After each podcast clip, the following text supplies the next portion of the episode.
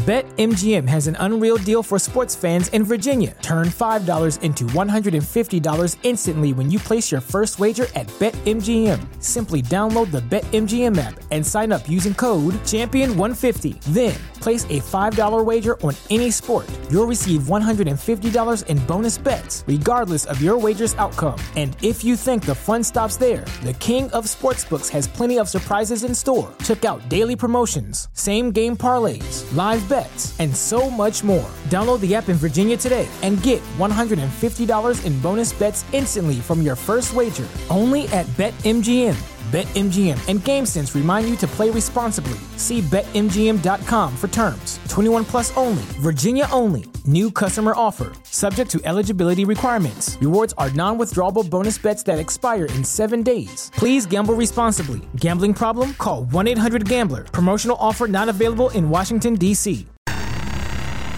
This is going to be my first edition of the Peripheral podcast. This podcast is inspired by a series of stories I had asked the listeners during the Generation Why to share. Personal stories about tragedy, about choices they had to make, mistakes they've made, things like that. It's meant to educate, amuse, entertain, and make you feel uncomfortable. There are a lot of ideas I have going around on how I wanted to start this podcast. I've actually already interviewed multiple people and gotten their stories, and they're all wonderful and cringeworthy. Because the stories are pretty short, you're going to get two on this episode. How do you start something like this? Where do you begin? Something I see on Reddit all the time is tell me about a time when you did X, Y, and Z. I'll go first. And then the poster will write a story about their experience and then they want to hear yours. So, with that said, this first episode's theme is going to be I don't want to be here. I shouldn't be here. I'm going to go ahead and share a personal story from my childhood to kick things off. Growing up, I was the youngest of three children. I have a sister who is two years older than me, and I had a brother that is five years older than me. I always tried to hang around my older brother and sister. I was that annoying little tag along brat that wouldn't leave them alone because I had nothing better to do, apparently. I know they hated it. I know they always tried to push me aside and didn't really want me around all the time, but I always insisted. When I was somewhere around 11 or 12, I might have been 12 years old, my brother is hanging out with friends that are older than him, yeah, friends that can drive. My brother, being 16, 17 years old, had also started experimenting with drugs. And me being the younger brother, I want to do everything my brother does. I want to go everywhere he goes. Apparently, he just kind of gave up on telling me no. So one day, his friend Neil, so Neil I think he's a year or two older than my brother, and he's a clean cut guy, blonde haired, blue eyes, crew cut, likes to wear leather jackets, pretty intense guy. He listens to uh, Nitzer Ebb and other German industrial. Being that sort of intense kind of guy, his drug of choice was cocaine. I think my brother's drug of choice was probably marijuana, just typical things. But I know my brother would go on to use a lot of other drugs and harder drugs. And of course, my brother was the one to expose me to alcohol and illegal drugs. So today, they are going to buy drugs. We grew up in Westlake Village, California, which it's kind of embedded in Thousand Oaks, California. And if you've never been there, let's just say it's a very well to do suburb it's about an hour north of Los Angeles. It's pretty nice, nice area, nice neighborhood. Neil shows up and they want to go buy an eight ball of cocaine. And that's pretty hard to find in Westlake Village, California. That's just not a lot of cocaine dealers hanging out down there. And this is 1986, maybe 87 ish. My brother, Chris, is leaving. And I say, I want to go. I want to go. I'm bored. I, I don't remember exactly, but I'm pretty sure Neil was kind of shaking his head like, eh, let's let's not do this. And I think my mother was gone and my brother was supposed to be watching me. So therefore, I had to go with, otherwise, he wouldn't be watching me. So we drive the hour into the inner city of Los Angeles, listening to Nitzer Ebb and all kinds of techno rave kind of industrial music. We go to a park that is probably known for drug trafficking, crack, cocaine, all these things. And I don't remember the park. DeSoto Park comes to mind, but it could have been Echo Park. Not really remembering which park it was. It could have just been some small no namer park at the time, the word for cocaine was blow. So as we rolled up to this park, I'm sitting in the back seat, Neil's driving, and my brother's riding shotgun. And the cassette tape player is turned down as he rolls down his window, and the first man that's walking by that looks a little haggard or a little suspicious, and Neil looks out the window and gets the man's attention and he says, blow, blow, blow. The first man says, no, thank you, which I kind of interpreted as Neil was asking him or propositioning him to give a blowjob, kind of like a male prostitution thing, when really Neil's intention was, do you have blow or do you have cocaine for me to buy? But even though this was the mid to late 80s, the heyday of cocaine, apparently, I guess not everybody was in the know, and and I certainly wasn't as a 12 year old. So as a 12 year old, I'd heard of blow job, but I've never heard the term blow as in cocaine. So Neil continues doing this and is pretty much striking out. My brother's not happy that they're not able to find somebody so we drive around the park, and this park is pretty shady. There's homeless people sleeping underneath trees. There's gang graffiti everywhere. There's boarded up houses, broken down cars. It's everything you would probably imagine from like the show The Wire or something to that effect, where you just think this gang drug ridden neighborhood. And a park set right in the middle of it. We're going around, and finally, a man, younger guy, says, Yeah, I'll hook you up. And he says it's, I don't remember the exact price, but I guess the going rate for an eight ball of cocaine back in that time was around $120, give or take 20 bucks. My brother and Neil had pooled their money together to buy this. So they hand the man the money and he walks across the street and goes into a house. And there's not a lot of parking because you got to realize this is downtown LA. So this man's in this uh, house for a while, and police are patrolling. Three well to do white kids sitting in a car in a well known drug trafficking area, sticking out like turds in a punch bowl. And it starts to dawn on me, at least, that our lives are probably in danger or we're probably not in a good area or good position. We'll either be ripped off by a drug dealer, attacked by a drug dealer, or arrested for trying to buy drugs in a drug trafficking area. Now, again, I'm not quite grasping the concept or even the caliber of the situation, but my spidey sense is tingling and I'm thinking, yeah, the rush of this whole situation and hanging out with my big brother isn't there anymore, and we should probably leave. Somebody comes out of the house and they roll down the window and they confront the person. It's not the same man that they gave the money to. And they say, Hey, where's the guy? And this person that came out of the house says, I don't know what you're talking about. you know, you should probably get the fuck out of here. My brother isn't happy with this, but he's kind of like, okay, maybe we should do that. But Neil, not so happy about it. And he's just like, fuck that. We want our money back. Da da da. Man walks off. I think at this point, we'd probably sat there for almost 45 minutes waiting for this person to come back. And Neil is not accepting the fact that we have been burned, he's been ripped off, the drugs aren't coming.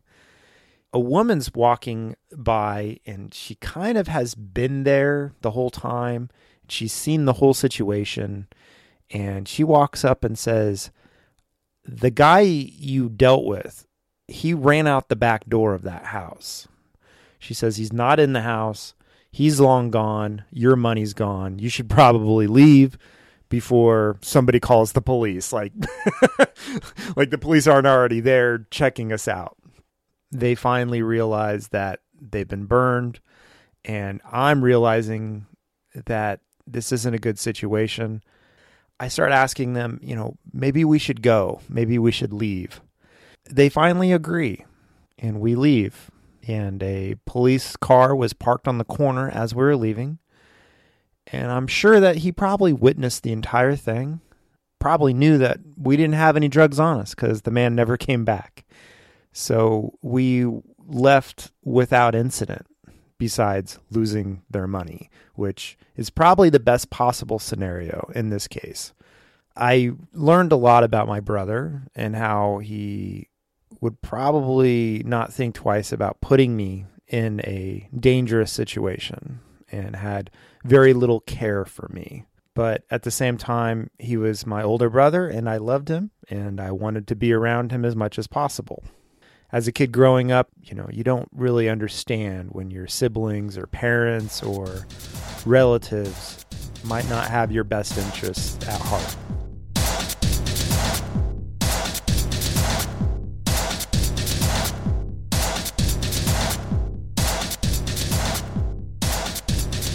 My name is Richard.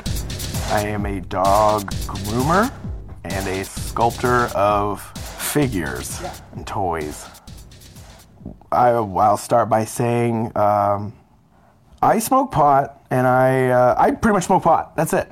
That's really all I do. And I've done uh, drugs pretty responsibly in my life. And uh, this story that I told you involves the first and only time I've ever smoked crack and it oh shit.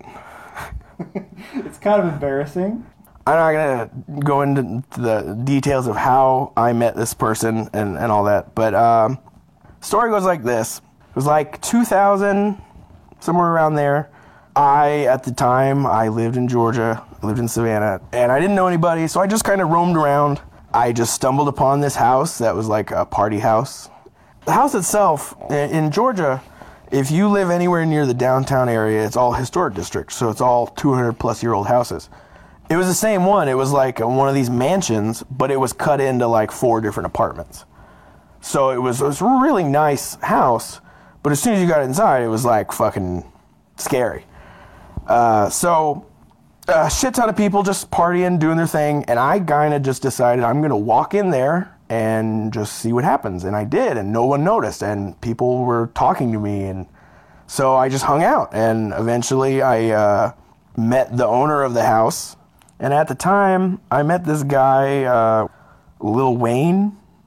Eventually, I, I just started buying weed from him and hanging out with him. I bought weed from this guy for about a year, and uh, he's just a kind of a loud, you know, obnoxious kind of guy and I just kind of thought that was him.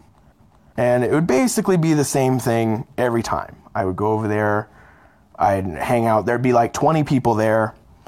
I never really noticed anything or was paying attention. Mocha Blunt, two, whatever. We'd talk some more.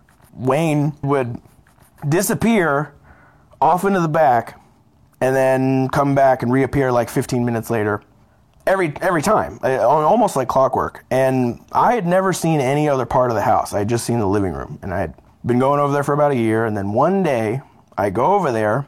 Keep in mind, like it's not the same people there all the time. It's uh, it's different people every time. But this time, I walk in, and you know what bomber jackets are? Like, yes. okay, Skinheads, I guess, wear these a lot. The bomber jackets are these like, they're like baseball jackets, but covered in like Nazi shit.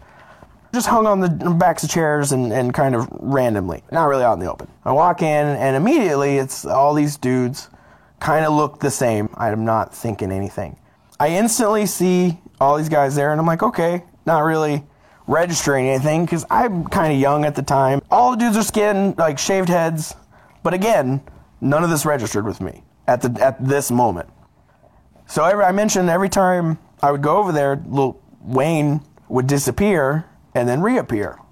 But this one time that I, uh, I'm talking about, he kind of approaches me and says, Hey man, come on back. I got to show you something. And I say, All right. And so we walked back, and he opened his door, and the first thing I saw was an American flag. And as you walk further into the room, a big ass Nazi flag, like a swastika flag, right next to it. Crazy, weird shit. So instantly, I kind of know that I'm in a situation that I wasn't aware of prior to. Because before any of this, like, we were sitting there listening to, like, Bone Thugs and Biggie, you know, like Tupac, like, rap. Like, I, you know what I mean? So he grabs a can and he starts denting it. And he's like, hey, you ever smoked crack before?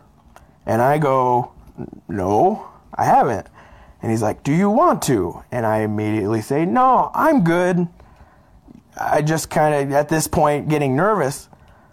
And he's like, no, man, you're going to smoke crack today.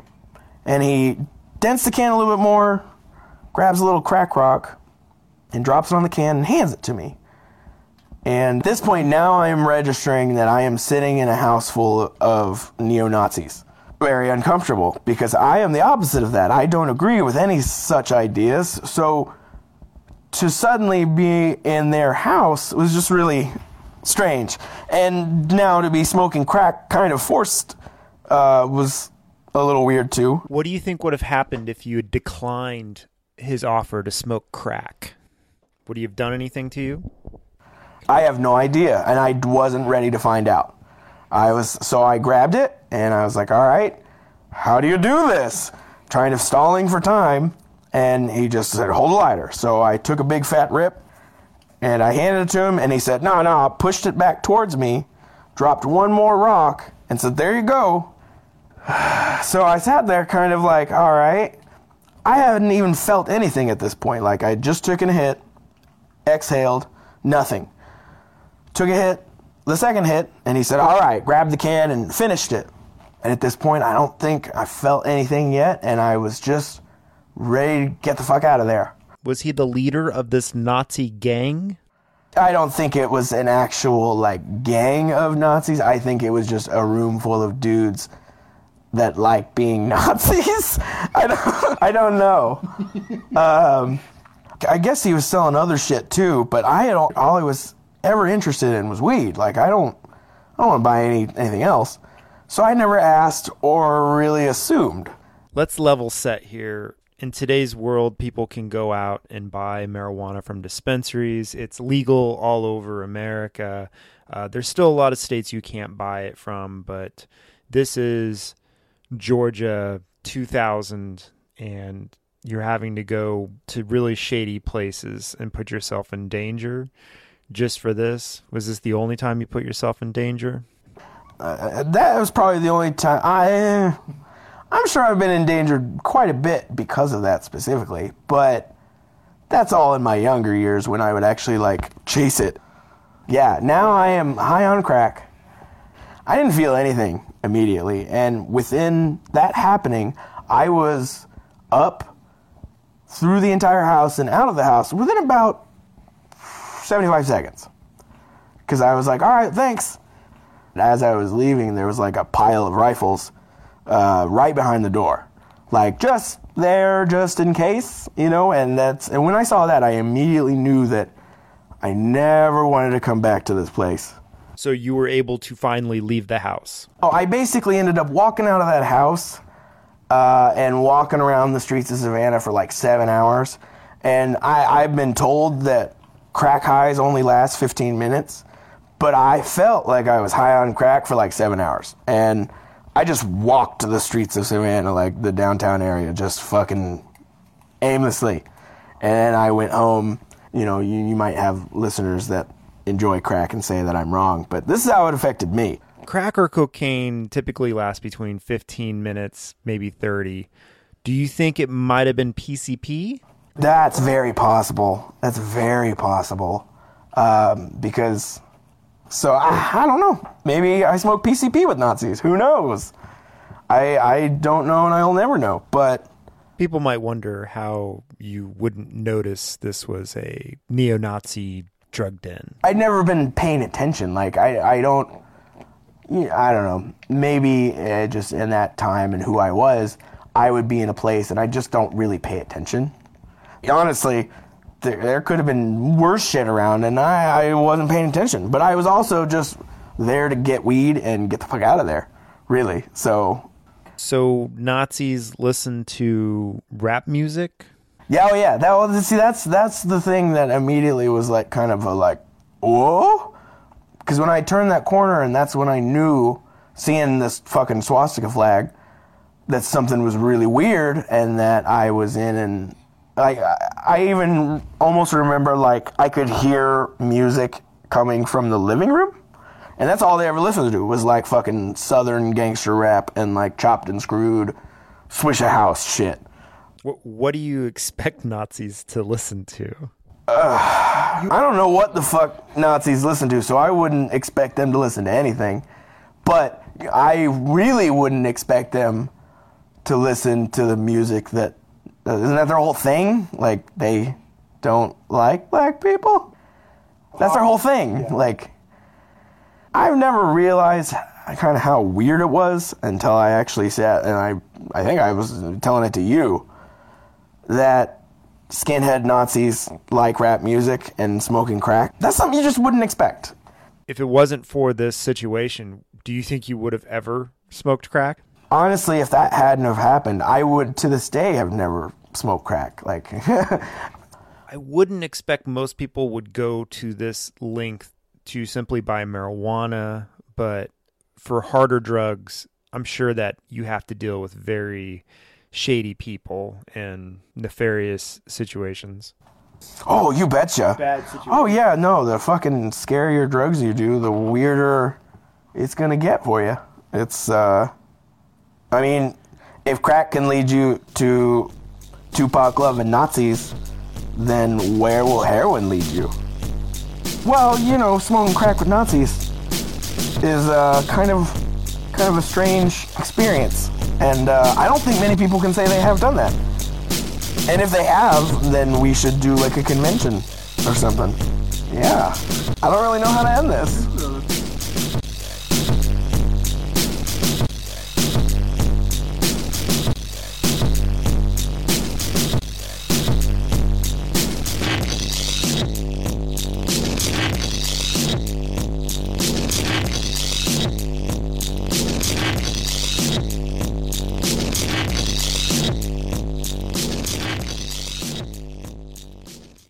BetMGM has an unreal deal for sports fans in Virginia. Turn $5 into $150 instantly when you place your first wager at BetMGM. Simply download the BetMGM app and sign up using code Champion150. Then, place a $5 wager on any sport. You'll receive $150 in bonus bets, regardless of your wager's outcome. And if you think the fun stops there, the King of Sportsbooks has plenty of surprises in store. Check out daily promotions, same game parlays, live bets, and so much more. Download the app in Virginia today and get $150 in bonus bets instantly from your first wager only at BetMGM. BetMGM and GameSense remind you to play responsibly. See BetMGM.com for terms. 21 plus only, Virginia only. New customer offer. Subject to eligibility requirements. Rewards are non withdrawable bonus bets that expire in seven days. Please gamble responsibly. Gambling problem? Call 1 800 Gambler. Promotional offer not available in Washington, D.C.